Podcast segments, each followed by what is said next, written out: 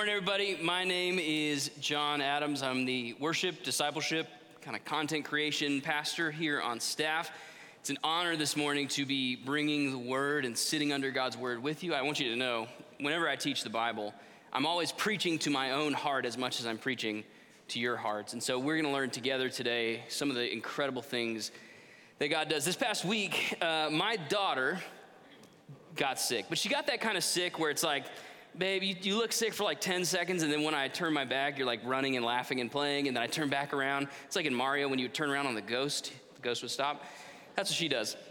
And so this week she was sick, she was coughing, and I, I told her, like, hey, you're, you're good enough to go to school, let's go. And she'd have this like cough attack for a quick second. Well, it won, she won. I mean, whatever she does, I, she just got me wrapped around her finger. So I just like, okay, baby, let's stay home and watch a movie. So we watched this one movie, and it was one of the best movies I had seen from Disney in a very, very long time. Now, I know Disney's been doing some questionable things, but this movie was so good. And I was very thankful because it was the perfect sermon illustration to start off with. So it's this movie where this grandma, she's um, running from these kind of scary people who have taken over their village. And while she's running away with her husband, she's got the three daughters in her arms. Her husband dies because he's fighting off these bad guys. And all of a sudden, and I have no idea how, Disney did a terrible job of explaining this, a magical candle just appeared. It's like, cool, magical candle. Magical candle has magical powers. It gives the family magical powers, and their powers are used for the city all around them. And so it's this awesome story of, of kind of what extraordinary people deal with. But the main character is this one girl named Maribel. Maribel gets to this age where at, at a certain age you get your powers, I guess. Cool, cool story, Disney, love it. But at a certain age you get your powers.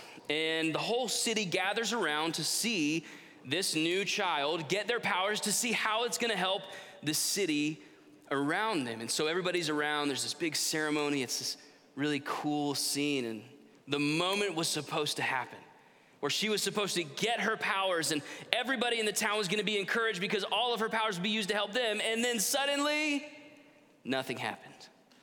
She doesn't get powers. And so, for the rest of her life, she has to live this existence as an ordinary person amongst people who do extraordinary things. She's got to live her life in this way where other people in the town will ask her, They'll say, Hey, tell us about your family. And she'll tell them all the cool powers. And they say, But tell us your powers. She's like, Well, let me tell you about my family.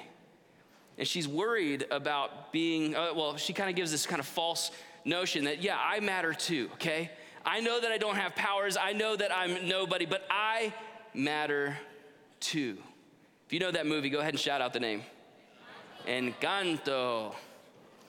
It's a wonderful movie, Maribel Madrigal but she feels a feeling that we know as well. You know, you might have gone to high school with people who are doing extraordinary things, doing incredible things.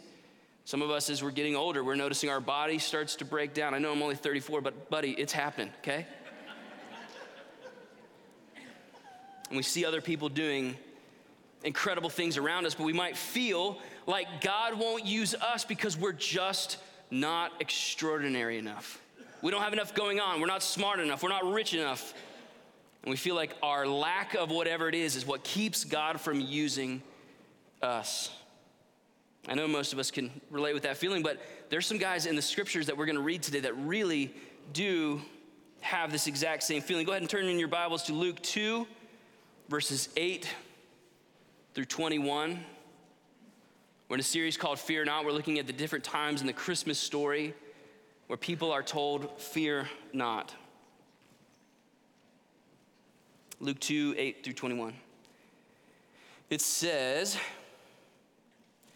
In the same region, there were shepherds out in the field keeping watch over their flock by night.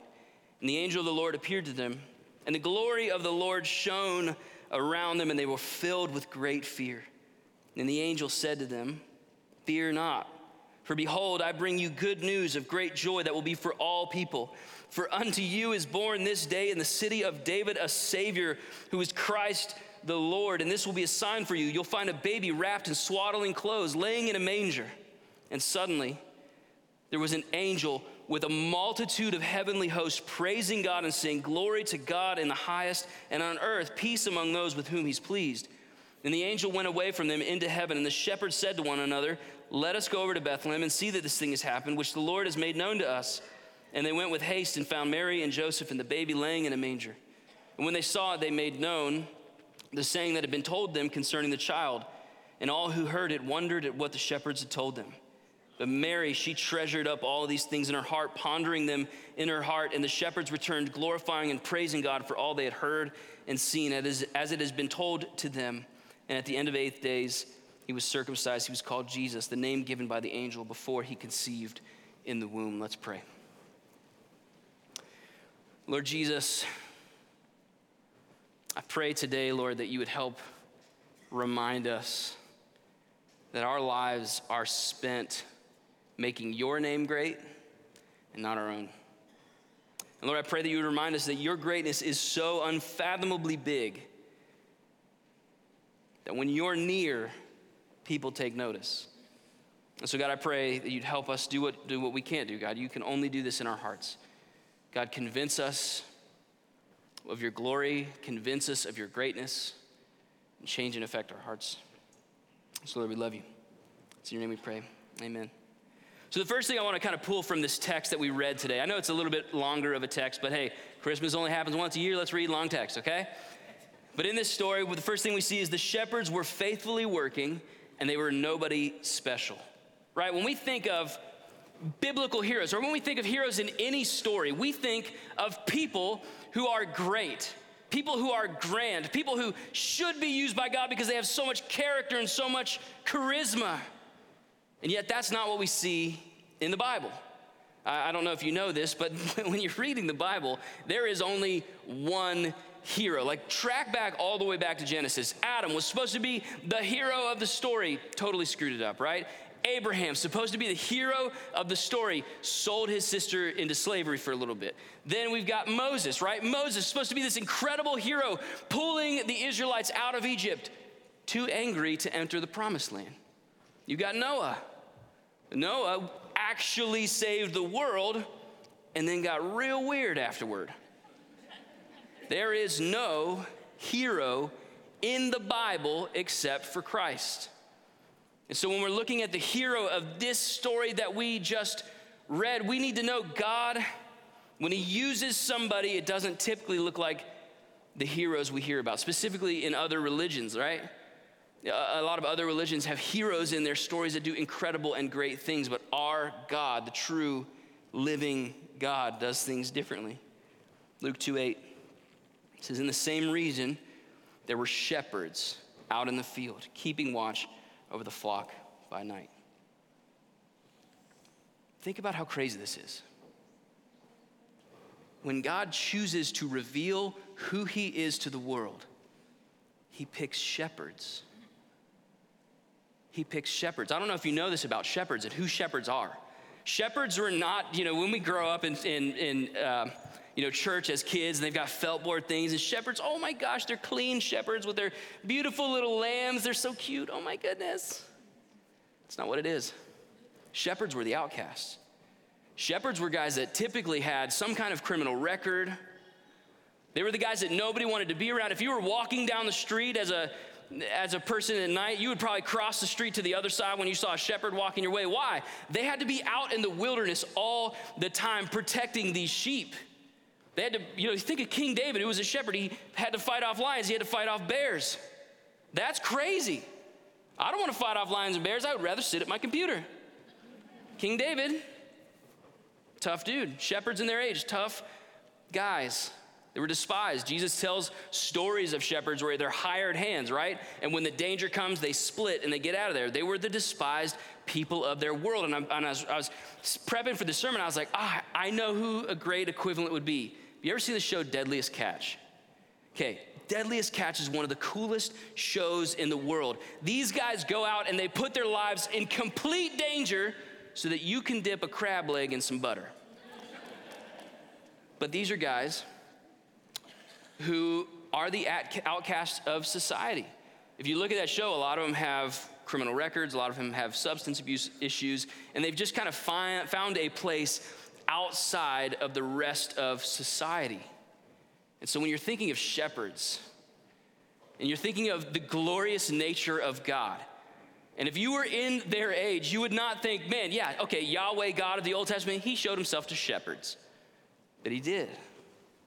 God does things in incredible ways. And I love that the Bible reminds us of this. If you look in the Psalms, Psalm 136, verse 23, it is He who remembered us in our low estate.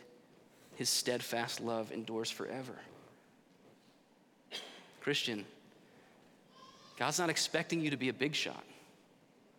I know the whole world tells you if you want to be important in this life, you got to be a big shot. You got to have the money, you got to have the power, you got to have the pleasure. That's not what God wants from you.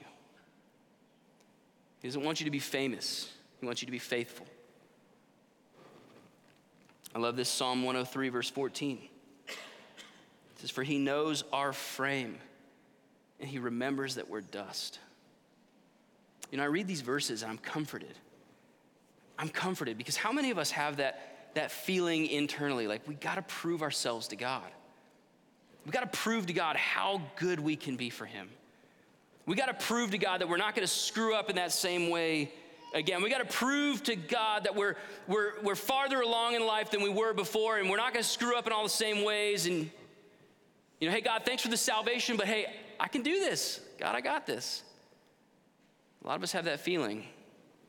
Funny thing is, even in those moments, God is faithful, but He remembers our frame. He knows our frame. He knows that we're dust.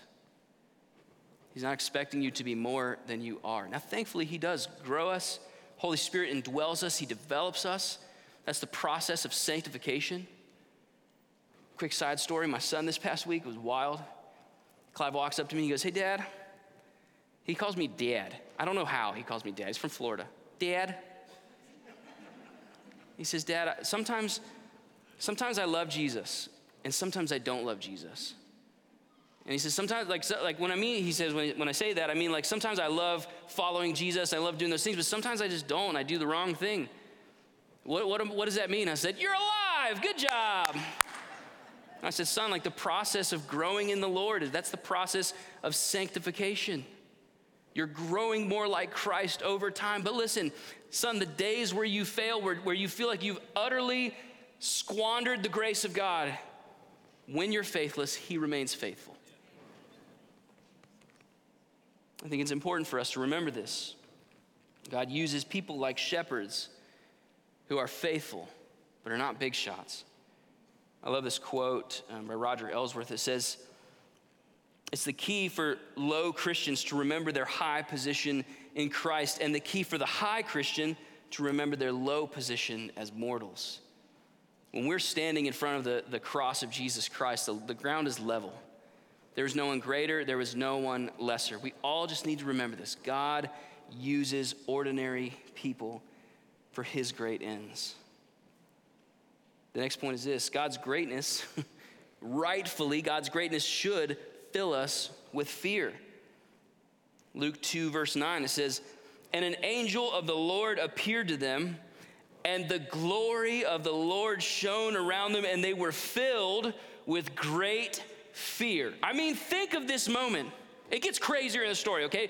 But think of this moment. These shepherds have been shepherds their whole lives. They're just out in the fields hanging out. They see stars, they see sheep baying and goats bleating. I think that's what they call it for goats. Their whole lives they're doing this. And then all of a sudden, bam, an angel appears in front of their faces.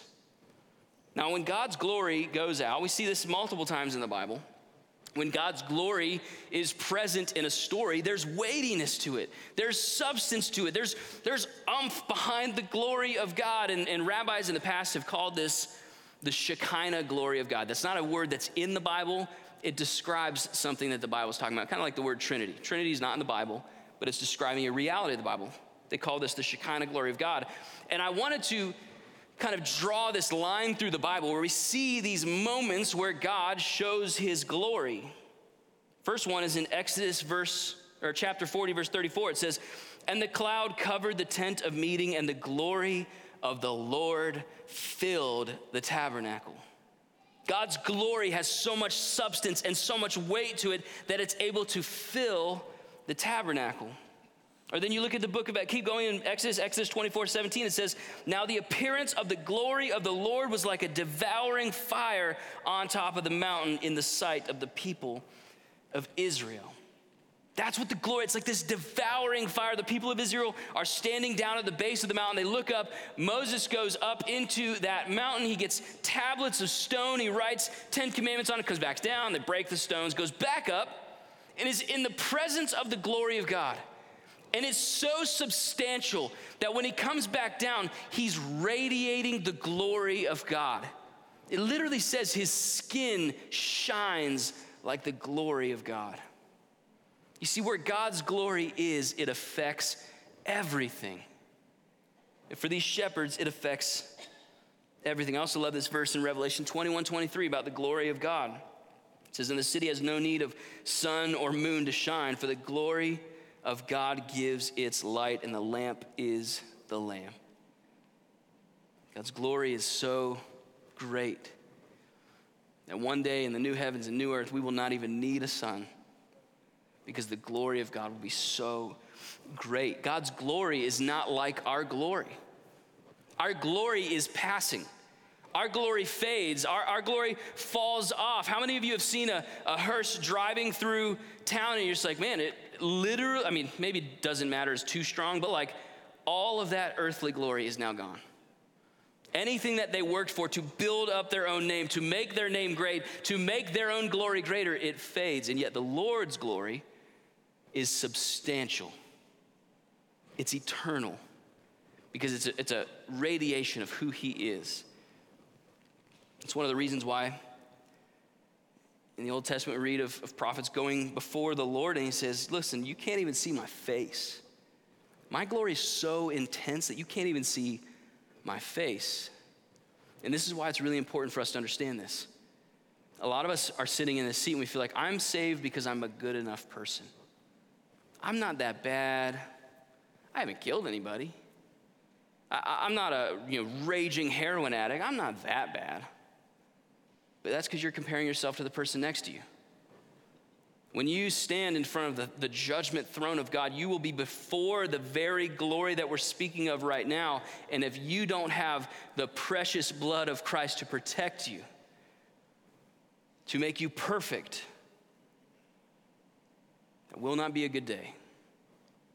And so, we, when we're talking about the glory of God, we need to understand it is immeasurably great. And that's why when these shepherds are standing in this field, they are filled with fear.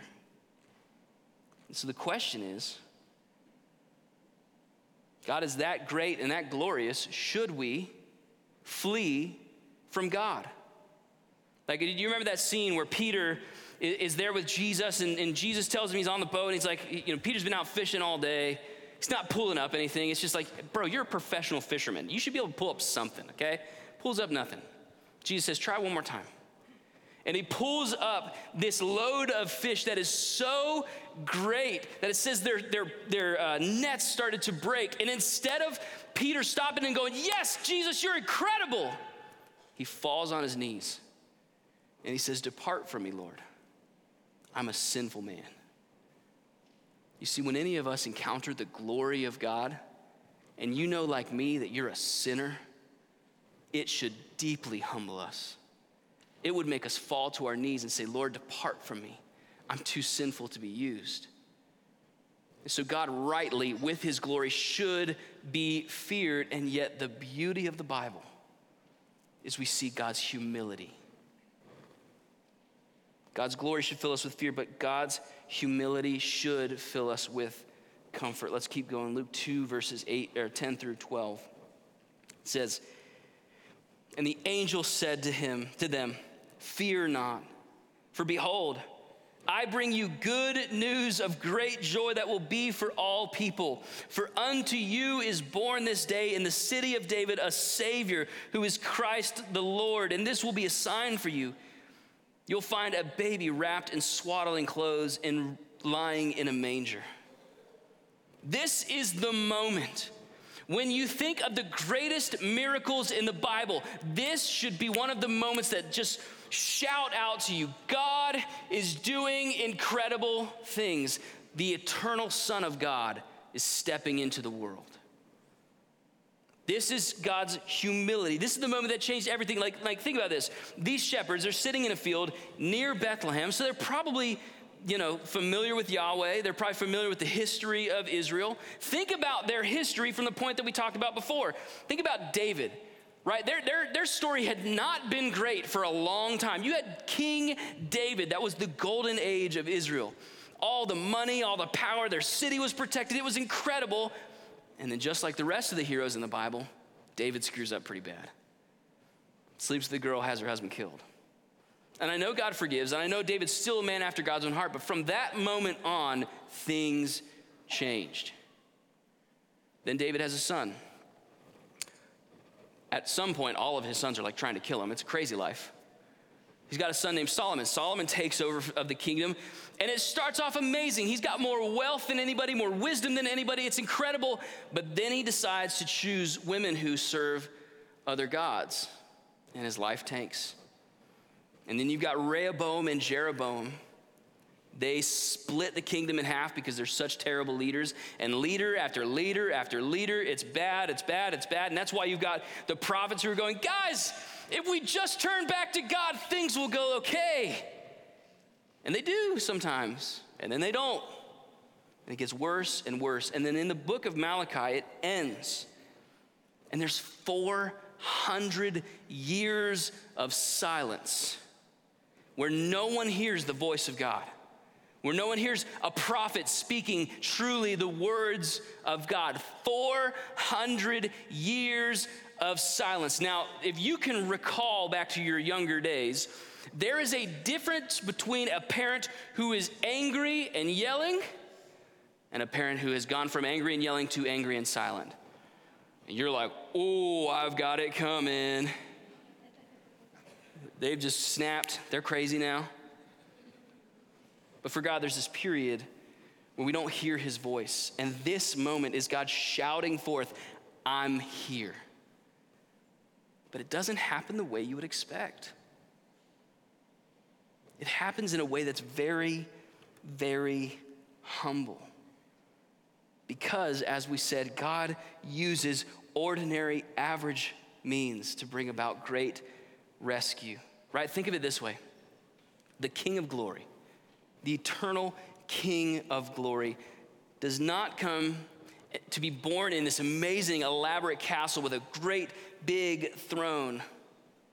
He's born into a feeding trough. He wasn't born into some huge city with extravagant wealth.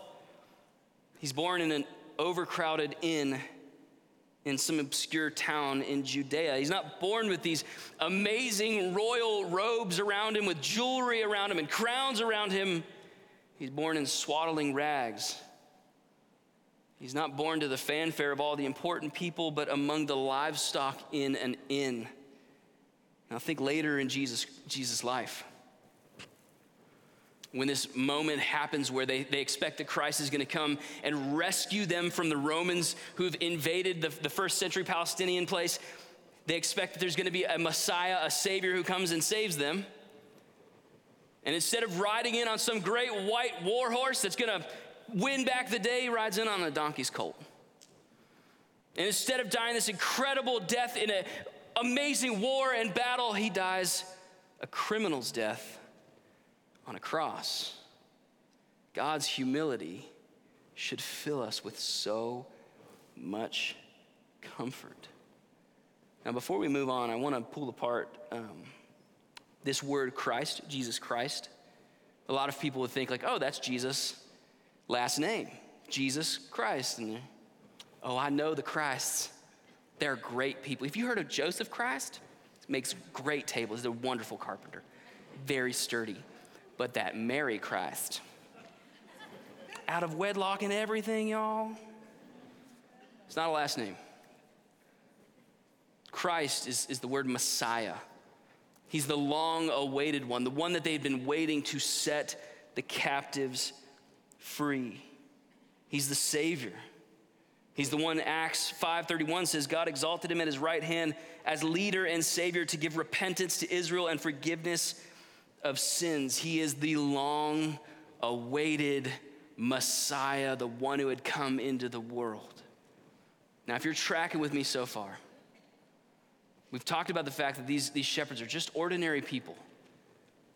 And yet, God somehow is extraordinarily great. His greatness is immeasurable. His glory should cause us to fear, and yet His humility would let us know that God still wants us near and close.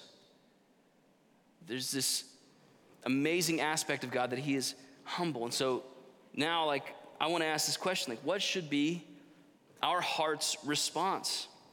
That long awaited one is finally here. His glory is just absolutely terrifying, but his, his humility is deeply comforting. What should be our heart's response? It's this God's work should fill our hearts with praise. Luke 2 13 through 20 says, And suddenly there was an angel there's with the angel a multitude of heavenly hosts praising God and saying, Glory to God in the highest, and on earth peace among those with whom he is pleased. When the angels went away from them into heaven, the shepherds said to one another, Let us go over to Bethlehem and see that this thing has happened, which the Lord has made known to us. And they went away with haste, and they found Mary and Joseph and the baby laying in a manger. And when they saw it, they had made known the saying that had been told them concerning the child. And all who heard it wondered at what the shepherd told them, but Mary treasured these things in her heart. She pondered them in her heart. And the shepherds returned, glorifying and praising God for all they had heard and seen and had been told about. Again, imagine what this would have been like. These ordinary, regular shepherds. They're living their life day in and day out, and then all of a sudden, the sky is filled with angelic hosts that would change your life, right? Like if you see God's glory put on display that much, it would change your life. But I love their response here. It's the funniest response ever. It's, well, we're gonna go in and see if that actually happened. I feel like if I saw billions of angels in the sky, I'd be like, I bet it did happen.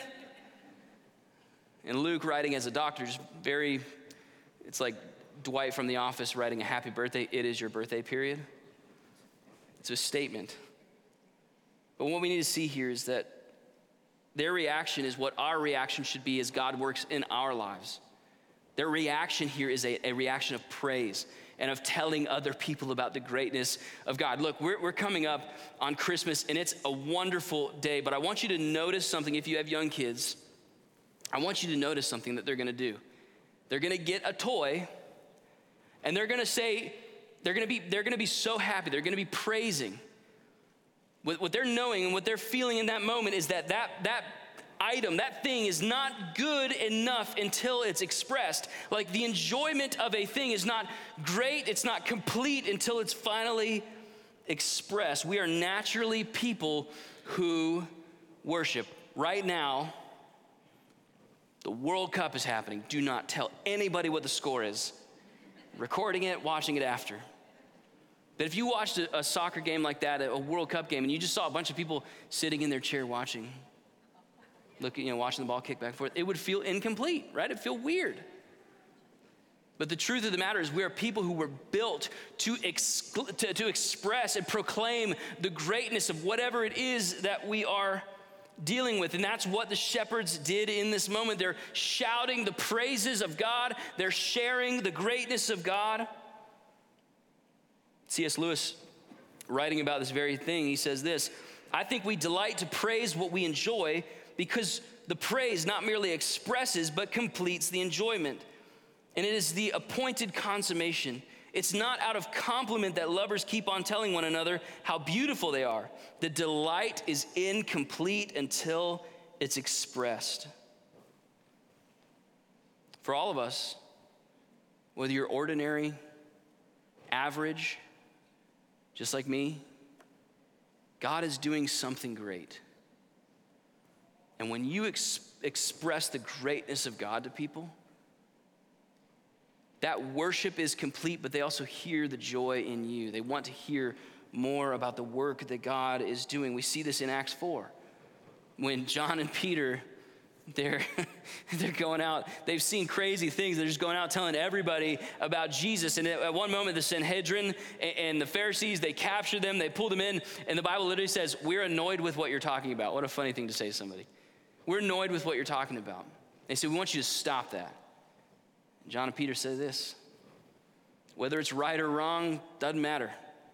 We cannot stop speaking about what we've seen and what we have heard. In our lives, as just ordinary, regular, average people, God is doing something miraculous in your heart. You realize even your desire to love God is a miracle? Like, we're so selfish, we're so sinful, we're so broken. It is a miracle when we choose to love God. And thankfully, the Bible says He loved us first. But God does everyday, average, ordinary things that are miraculous. And we need to be people who express that praise, just like the shepherds did. You know, so I want to just kind of bring this home for some of us. Some of us in this room, maybe you're a stay at home mom, and you're like, bro, God, John, God could not use me. I, every single day is, is just this crazy town of dishes, laundry. Kids are going in this room, break it all apart, put it all back together. They go to the next room, break it all apart, I clean everything up. John, how could God use me to his glorious ends if my life is just so monotonous? If that's you, remember the shepherds. Maybe you're an office worker and you're working at a job that, like, yes, it's providing for your family. But every day you go and you do the same thing and the same thing and the same thing, and you're looking at the weeks of your life just getting cut off week by week by week. You're knowing, hey, my time on this earth is shorter and shorter and shorter and shorter, and I got to fill out this report and I got to do this paperwork and I got to call this salesperson. And over and over, you just feel like God could not use me because I'm just so average. If that's you, remember the shepherds. Maybe you're a college student. You have absolutely no money because you're a college student, and you're about to get a, a degree that's going to give you less money. so you're going to have student loans, and you're living off of ramen every single day. Pause real quick. Guys, ramen is incredible. Can we stop just like down crying, like decrying ramen all the time? That's a gift from God. Thank you, Lord. But if that's you and you're like, John, my, my existence is studying and studying and studying, and I'm trying to get this job that I, I probably don't even want, but like I, my parents told me I had to be successful, and so I'm gonna go out and get this big time job with this communications degree. That's a joke if you don't know that. if that's you, remember the shepherds. God uses ordinary things. Maybe you're single and you're like, look, I thought at this point in my life, I would have a, a spouse, I'd have kids, I'd have a white picket fence, I'd have a beautiful house with nice cars and the dog running around. And John, my life doesn't look like I thought it would look like. And so, not only that, but I'm also having to pay all the bills and do all the house stuff, and, do, and, and life is just over and over monotonous. If that is you, remember the shepherds that God can use anything and anyone to his glorious ends. So if you're worried, if you're fearing right now that God won't use you because you're not in a glamorous position, God uses ordinary people. Ordinary means ordinary situations to produce glorious stories of His faithfulness and His redemption. You and I are just called to be faithful. And so, my prayer for all of us is that we would just give up on trying to write our own story. That we'd give up trying to be the big shot and we would just look to Christ. Let's pray.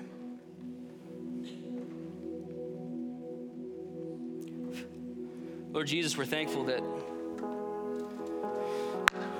that you redeem normal people. That we so often we, we glorify really hard stories in the church, and it's amazing, God, that you do that. It's absolutely incredible. But so many of us, Lord, feel like our story's just not that important because we, we've not done all these crazy things. and We've not walked in all these crazy ways. But the reality is, even the most mundane sinner turning to Jesus is a miracle.